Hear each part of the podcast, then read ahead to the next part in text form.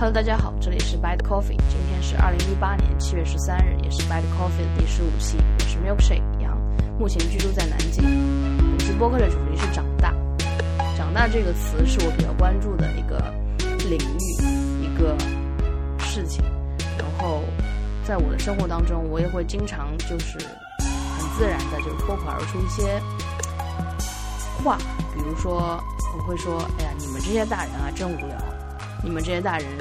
怎么那么糟糕？那首先，其实在这个句子里面就很明显将我和这些大人划清了一个界限，就是好像我跟你们这些大人不一样，然后你就肯定是一个孩子，然后你你你说的话就是很幼稚，然后呃你不懂这些大人的生活，你不懂大人的辛苦，就这种。其实我是觉得，呃，一个人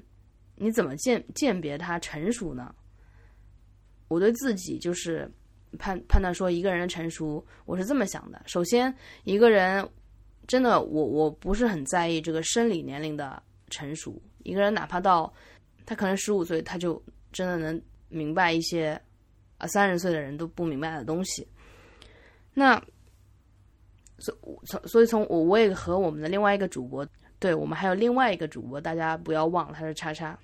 对他还在，she's still there。我我跟他讨论了一下，我觉得从我的角度说，判断一个人的成熟就是看他能不能发现自己幼稚的地方，他知道自己哪里幼稚，或者这一点就说明这个人是一个比较还算比较成熟的人。那叉叉可能就觉得，他认为的成熟是一种对自己的笃定，对周围环境。和因为因为有时候你受周围环境的影响，你会怀疑自己坚信的东西，或者就在恍惚间你会被被别人带走，所以这是我我们俩的一个观点。那这一期的播客就是我从一个举动，然后从一部关于成年人的就是婚姻关系的一部电影叫《完美陌生人》，还有一部是关于家庭的一个电视剧，就是《This Is Us》。呃，第一和第二季，我想来和大家交流一下，我认为的一些，嗯，成熟的人，或者说不成熟在哪里？就长大这个事情，真的有那么那么难吗？就是说，你到了一定年龄，你你真的就是愿意揣着明白来装糊涂，然后来过这一生，然后还对自己说。挺好的，挺好的，其他人都这样啊。那首先第一件事就是，呃，我把微信删了，大概有半个月的时间，也是两周的时间。后删除微信后的第一天，其实晚上我还挺期待，说想着啊，也我对我我首先要明确一下，就是我删除的是 iPhone 上的呃微信，我没有把 iPad 上面删除，因为也不能太狠，因为真的有有些人他只有你的微信，如果他找你，你还要得留一条给自己留一条路，然后。但是 iPad 我我我并不随身带，也就是每天晚上我会，呃浏览一遍，看有没有什么重要的事情，有重要的事情就再处理。所以删除微信后的第一天，第一天晚上我就看了一下，我看了一下微信有三十条信息，然后我点进去一看，然后发现是三十条类似公众号或者说，就是什么什么水果给你推送的一个信息，并没有人呃联系我。就是我的父母也没有联系我，就是这样一个呃状况，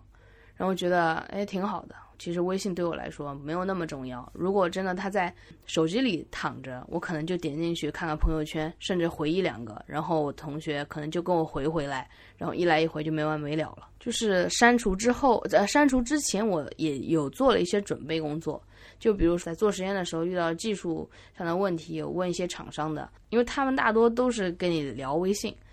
所以我也就如我我是想，如果他们从微信联系不到我，那怎么能让他们知道还有另外的方式呢？我就在那个微信，它有类似 QQ 签名的地方，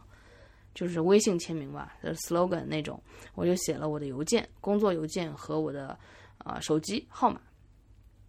而且同时开启了，就任何人加我的微信，我都同意。但是我不加他这种这种方式，在之前的博客里面我有提到，这样每个人都能跟你说话，然后每个人能大概的看到你的那个 slogan 就知道你的号码是多少，就可以给你打电话。就是现在我觉得跟人打电话还是一个是一个需要技巧的东西，就是电话是虽然没有表情，但是你的语气、你的这个人机智不机智，还是能通过打电话能反映出来的。包括你的礼貌，包括你就是条理性够不够强，嗯，你手手边是不是立刻就能拿到纸笔，嗯，把这些东西记下来。然后 iPhone 到现在它都不支持，就是边打电话边录音这个功能。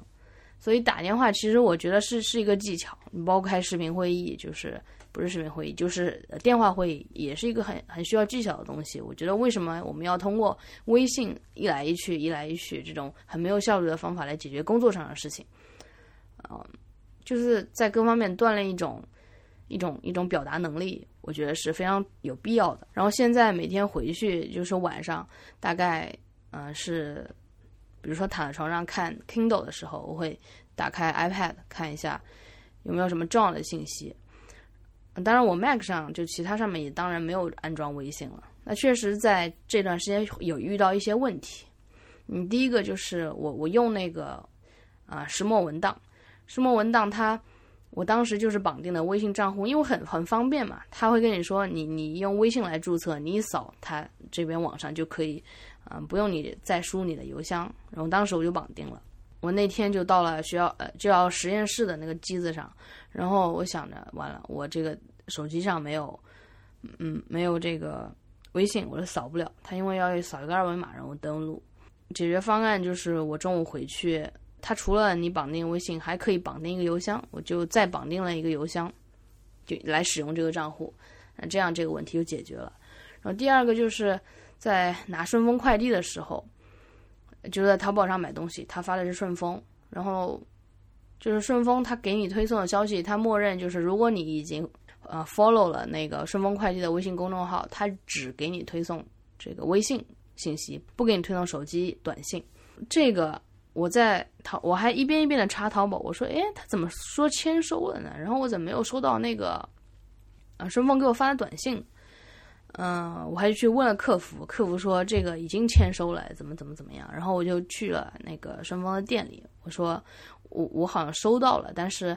没有我没有短信。然后他就问是不是你关注了公众号，我说是的。他说嗯，然后我就说我我就问那个快递小哥，我说是不是现在他只通过微信这个方式来给你发信息？他说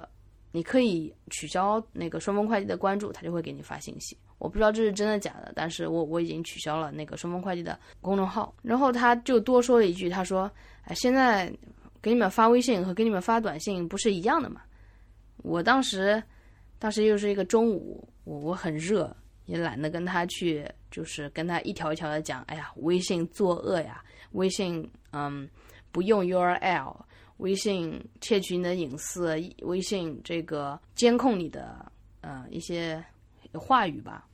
你说跟他聊这个，嗯，天又那么热，就肯定不会聊。我想，对对对，你说的对，然后我就走了。所以，包括那个江苏云贵，好像也是，他只给你推送一个消息，不给你发短信。然后我这些我都取关了。还有遇到微信的一些问题，就是比如说，在我前几天去中央商场买买裤子，买一条运动裤，然后售货员小哥就说，呃，你你现在扫码可以立减多少钱？然后我说我没有，我这个手机上只有支付宝，没有微信。然后他说，要不你把钱打给我，我来帮你扫。我说不用了，不用了，不用了。就是这种事情，首先我我是一个买东西很快，但是我我知道我要买什么的人，就是我不会说犹犹豫豫的去买一个东西，所以我知道这个东西我肯定要买，就是我已经认了这个价格，我肯定会就就会去买它。但凡就是你如果。说实话，如果你跟我说这个现在就是还优惠了多少钱，我有时候会觉得，嗯，这个好像我我我会有一些觉得说，我觉得它值这个价，所以我买了，不是说你降了多少钱我就买它，就是会有一些那种 minimalism 的这种想法。然后在最新一期风投圈，就是那个关于自由职业者，啊，那一个播客里面。张潇雨嘉宾他复述过一一句话，就是 “Price is what you pay, value is what you get”，就是你从中获得的价值是你，呃，它它的价值，这个商品的价值就是你你从中获得的东西，但是这个价格是你你付出的东西。我觉得这个就是在经济学上面一些东西还是挺有意思的吧。然后有时候我会固执的，会就作为如果旁观我的话，我会觉得，哎，这人是不是很傻呀？就是是不是，呃，优惠还还不要？就可能有时候觉得，就是怎么说呢？Worth it，I think it worth it，就是这种这种想法吧。然后再其次就是，其实我自己买东西就特别少，就是裤子啊、衣服啊就特别特别少。然后这里，对，其实也并没有乱花钱。所以微信对中国人。真的是一个很重要的东西，我甚至就是真的，你在地铁上抓十个人出来，我我觉得就很少很少，应该没有一个人会说，哎，这台手机是一个没有微信的手机。那我觉得其实这还挺酷的，说实话，我觉得没长大，可能我我身上的一些这种有孩子这种气息会体现在这个地方，我觉得这是我幼稚的地方。然后，但是是我觉得。对工作效率提高的一种方式，我还会就是继续花时间去实践，就是把微信删除这个工作状态，然后等以后的播客会给家会给大家做一个 follow up。就是有时候你会觉得你这种你目前看到的这种幼稚的东西，你还会觉得它酷，它有时候可能真的就是酷，但是我我先把话就是撂在这里，然后等到以后再再去。在多维度的多时间这个时间轴上来理解这种对自自我剖析觉得幼稚的东西。第二个想跟大家分享就是一部电影，是意大利的电影，它翻译成中文叫《完美陌生人》。这是一个嗯几对就是已经走入婚姻的人吧，然后包括一个胖胖的男呃男生，然后他是一个同性恋，所以这个电影就是一个关于 relationship 就是。关系、婚姻关系，还有各种成年人之间的各种问题。他就是几个朋友一起吃饭，一个家庭聚会，然后朋友嗯，以每一对朋友嗯聚在了一起，然后大家说说笑笑，就说把自己的手机拿出来，然后说这个手机里面大家敢不敢玩一个游戏？就是说，哎呀。啊，谁手机来了，谁有短信，就大给大家都看；有电话就公放给大家，大家都听。因为他们就是成年人，有时候也很喜欢做一些很有冒险的事情，他们觉得很刺激。就这样一个开头，其中我觉得最触动的是，呃，里面一个他一一个一个医生，应该我我记得是他是做那个隆胸手术的，或者说这种手术的。医生他对自己女儿的性教育，这个性教育，我觉得在中国是一个几乎没有什么父母会主动跟自己的孩子很难启齿的一个话题。但是越是这种话题，其实越需要一个正，嗯，不能说正确的，就是一个积极态度的一些东西来引导。就像蒋勋在《红楼梦》里也说过，他说：“你真的希望你的孩子是通过那些什么什么片？”来引导他们的一个一个启蒙吗？还是说你们想通过？就是其实《红楼梦》里面就有很多这种，就是男生和女生之间的这种感情，甚至是男生和男生，就是贾宝玉和那个谁齐官还是谁，就是这样的嗯一种感情在。嗯，然后那一段他对女儿的性教育，我觉得简直是一个教科书式的典范。他是这么说的：“他说，嗯，不要因为啊，当时他场景大概是这样。”这个女儿就给他打电话还是发短信说：“哎呀，爸爸，我很害怕。现在就是她和她的一个男朋友是一个交往的男朋友。她说那个男朋友想让她去她家，去男朋友家，但是她有点不想去。然后她男朋友就就生气了，类类似这样的一个场景，他就问她，呃，能不能去，要不要去？然后他的爸爸就跟他说，他说你不要因为他不高兴而去他家，这不该是唯一的理由，而且你别指望我多能。”支持你去，但我要说的是，这是你人生中一个重要的时刻，是你会铭记一生的事情，不仅是你明天和朋友聊天的谈资啊。如果你以后想起，无论何时会想起来这件事，都会让你嘴角带笑的话，那就去做吧。但是如果你并不这么认为，或者并不太确定，那就忘了它吧，因为你还有大把的时间。就是你做的时候，你可能要想一下。可能你一年以后、两年以后，甚至十年以后，你会不会觉得这件事很美好？用这个方法来做一个判断和一个标准，我觉得还是个蛮好的，就是一个教育的方式。记得我在本科的时候上一门外国经典文学，然后其中有杜拉斯的《情人》这部电影，就是他先是讲这部书，然后讲那个电影。其实电影讲大概讲了什么，我我我都忘记了。我记得是老师在解释那一段，就是就是在床上发生的事情的时候，老师说。老就是放着放着，大家就是都觉得这个情节好像是要那个什么了，然后老师就说，呃，下面这部分不适合大家一起观看，所以我们就跳过了。当当时的我是觉得，哎，我还蛮想看看这个老师是如何解释，嗯，不让大家看，因为我觉得他肯定不会让我们一起看那一段。然后就基于这样的事实，我会有些就是想说，哎呀，等着这个老师怎么怎么跟我们。教育说这一段我们不能看，他没有说不能看，他是说不适合大家一起看。其实我觉得他解释的那个我还挺还我还挺满意的，就是怎么样去引导他。然后虽然我没有孩子，我只是想说，你你或者怎么样去把一些不好的话题把它聊好了，这个是需要智慧的。另外我还记得比较深的一个片段就是这个也是这个医生这个。隆胸手术的医生，他和他老婆之间也也有一些问题。然后他老婆是个心理医生，然后这个心理医生就是突然有个电话，他爸爸的电话过来，他爸爸跟他说：“我跟你联系好了，哪哪哪有一个隆胸医生，你什么时候去做手术？”然后大家现场就很尴尬嘛，因为第一个就是，嗯，她的丈夫就是一个外科手术的，就是这个这个医生就可以帮他做隆胸，但是他并没有。然后心理这个心理医生他自己说，因为。他觉得这样会失去，呃，一些就是变得不 attractive，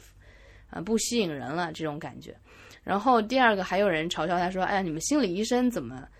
怎么还隆胸呢？你们不应该就是接受自我，然后成为就好像那种佛一样的人，就什么都能理解，什么都能那个的。但心理医生就是可以，他完全可以去隆胸啊，他有不满的地方。但是你会就是一些人人性当中好好玩的东西。”就更多的是关于，呃，这部电影里面很多人之间的关系，然后他和他出出轨了，然后这个和那个就怎么样了？因为觉得，哎呀，真的，我我要想说那个话，就是大人，就是你们大人怎么这么糟糕呢？就是好像《红楼梦》里面也是，《红楼梦》里面贾政有一期，不是有一期啊，他们不做播客，就有有一嗯有一回，贾政跟他的妈妈贾母。要一个就是贾母的一个贴身的丫鬟作为小老婆，贾母大怒，然后就是骂他这这这，然后当时就是觉得这个蒋勋就说，你看在前一回里面，就是那个英莲，就是甄士隐的女儿英莲，她有那种想学诗的那种想法。他和薛宝钗去说：“我想就是小姐，我想去学诗，我想和加入你们的诗社，怎么怎么怎么样，就多美好的一些事情。”然后后一回就突然贾政就看上这个，呃，贾母的一个丫鬟，然后要她做这个小老婆。嗯，就是会觉得这个真的有些时候成年人就是怎么就好好糟糕啊这种。然后我突然就想到那个《Boyhood》，那个一个。一部电影《少年时代》，讲述一个就是这个导演跟随了这个小男孩六到十八岁的一个成长，把它拍成了一部电影，类似于纪录片这样一个东西。然后我就在自己在琢磨，我说什么是少年气息呢？就是让我听到，就是有一些歌，我听到的时候会有鸡毛竖什么鸡毛竖，就是汗毛竖竖的那种感觉。就比如说 S.H.E 的《你曾是少年》这首歌，还有 Simple Plan。一个组，嗯，一个一个怎么说？摇滚乐队还是组合的？Take my hand，Take my hand。第一句就是 Sometimes I feel like everybody's got a problem. Sometimes I feel like nobody wants to solve them。就是他说，有时候我感觉美国的人都有问题，但是有时候我也觉得没有人想去解决他们。这首歌是一个很吵的歌，不像《你曾是少年》是一个有一点抒情悲伤的歌。这首歌很吵，但是很冷静。就是仔细看一看他的歌词，嗯，我觉得那那是我能感受到一种一种少年气息。然后我会把我我我有个播放列表，就是少年气，然后我会在运动的时候，我常放这这些歌，就是有一种很激励的感觉。这个播放列表的呃链接我会放到这一期的 show notes 里面。对，然后这个就是几个点，我对这个《完美陌生人》这一部电影的一些想法。然后第三个分想分享的就是《This Is Us》，中文可能是我们的生活，还是我们这一天，一个美剧，它已经放到第二季，第二季结束，然后第三季刚刚开始拍，九月二十五日，应该可以在某些平台能看到。这里面就几乎每一个看过这部剧只要一两集的人都会觉得这部剧特别温暖。它里面首先第一个令人温暖就是这个爸爸，这个 Jack。怎么说呢？有一次我我跟我一个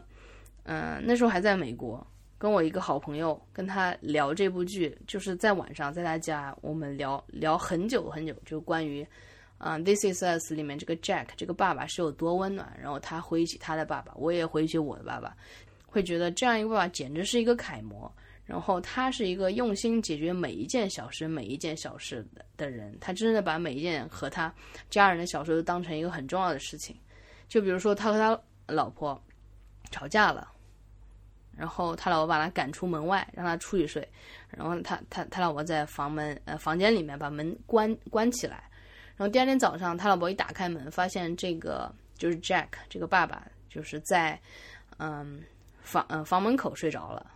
嗯，然后他老婆就问他说：“你你为什么这样？”然后 Jack 就说：“I don't like sleeping far away from you。”就是这种话说出来，真是一个是隔夜气，你本来消消也就没有了，然后你再听到这种话，你觉得太温暖了，或者说这个编剧的台词写的太棒了。然后这里面每一个男性，我觉得都有自己的问题。这个故事是讲一个，就是一个家庭里面三胞胎的故事，三胞胎和爸爸妈妈，还有三胞胎自己长大成年之后的一个事情。他们并不是同父同母的三胞胎，其中两个人就是 Katie 和 Kevin，是不是 Katie 是 Kate？Kate 和 Kevin 是嗯，真正一个肚子里。就是双胞胎，第三个他们呢，可能弟弟或弟弟还是妹妹，弟弟应该是，就是夭折了，刚出生就夭折了。然后这时候那个 Randall 是一个被遗弃的黑人宝宝，就放在医院的门口，可能当时他们就领养了，所以这个 so called 三胞胎就一直长大，然后长到三十六岁。这个这电影就是从他们刚还没出生，然后再到他们三十六岁这之间发生的事情。就是场景会经常就剪辑的很好嘛，就经常切换，然后有些对照的地方，然后他们一些经典的台词就是 tradition，呃，tradition is tradition，是不是 tradition？tradition，tradition，就是传统就是传统，就是一些家庭传统的一些东西，就是前后对应，就是因为因为到他们三十六岁的时候，这个爸爸已经去世了，就是第一季更多的是在表现。嗯，这三胞胎每个人自己的状况，然后各个人自己的 issue，然后包括，嗯，比如说这个爸爸，他他确实是个很温暖的人，但是他酗酒。然后这个黑人弟弟，就是之前说他被遗弃的这个人，他是个很严格的完美主义者，从小的时候成绩就特别棒，他甚至会为了就是让自己的成绩更接近于这个 Kevin 和 Kate，他会故意做错题目。他害怕说，因为他做了第一得了满分，他只有他有冰淇淋吃，而且其他两，但是其他两个，嗯，妹妹和哥哥没有，呃，姐姐和哥哥没有这个冰淇淋吃。他就是很也很 care 大家的感受，这这这样一个孩子。然后，但是他成年以后，他寻找他为了寻找自己的 biological father，就是也花了很很很多时间。然后当他找到了之后，他说他他他买辆车，然后送给他这个爸爸 biological father，然后他说我用现金给你买了这辆车，而你把我丢在防火栓的一边，就类似这样的话，就是你能看出一个完美主义者的耿耿于怀，觉得这是他的一个 issue，但在第二季他有慢慢变好，就是慢慢有对自己的一个新的认识吧，然后。其他两个孩子就是 Kevin 和 Kate，这 Kate 就是他们很明显的 issue 了，就是很胖，超级胖。他可能有正常人的三个那么大。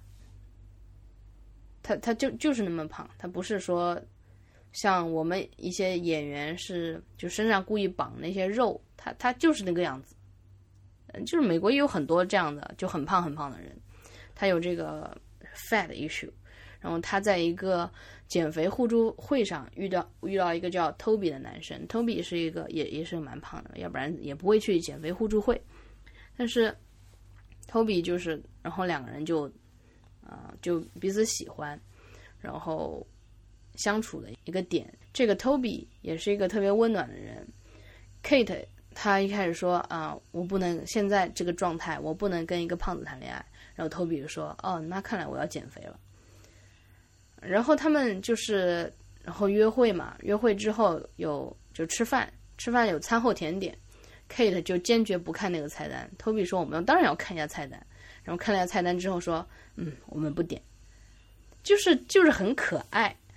有些人他会说：“哎呀，我我不吃甜点就不看菜单。”然后有些人就会说：“嗯，我看一下菜单。”但是其实看的时候，我就知道我并不会点，就是一些有意思的片段。但是 Toby 他自己也有一些 issue，就是他有 stress eating。嗯，当这个 Kate 去到 Toby 家的时候，就是 all of a sudden 他去了 Toby 的家。然后，Toby 就是当时那个很尴尬的神情，就是作为我，我还以为他可能他前女友来了，因为他之前他是离婚的，他可能前前妻来了，在这个屋子里，其实不是，一进去，Kate 就发现 Toby 的家里好多好多零食，然后还有那个 pizza，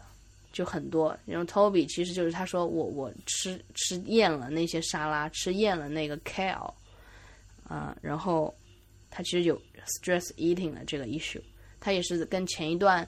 嗯，就是离婚之后，他 stress eating 了九个月还是几个月，半年，把自己增长了九十磅，九十磅就是一个人的重量了，九十磅就是四十几公斤了，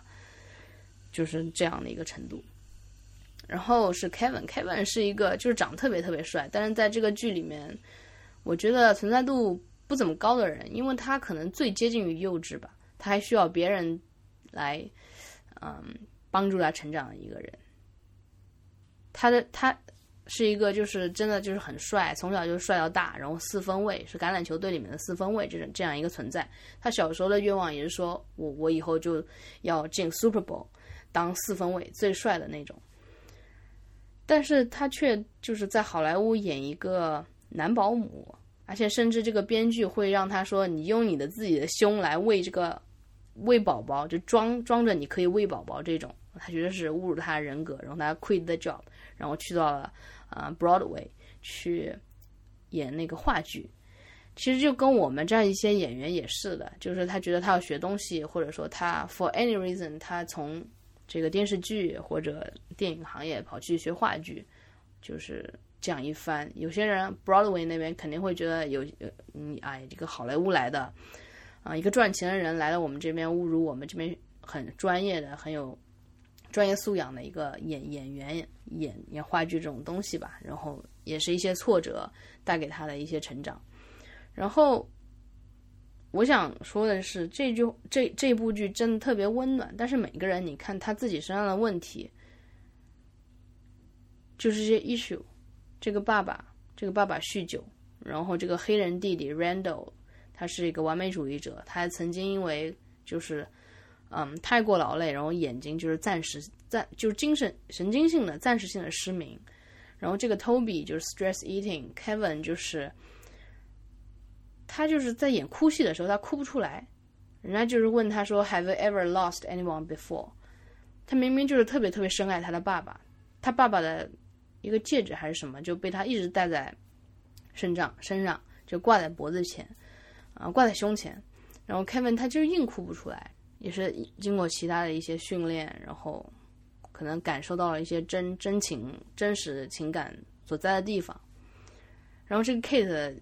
就很明显就是肥胖，我觉得这个 issue 就是很重要的你能成长的地方。我觉得往往在于你害怕的地方。这个可以每个人自己想一想，自己什么最害怕。然后往往那个东西是你有可能很多人说，哎，这是原生家庭的问题。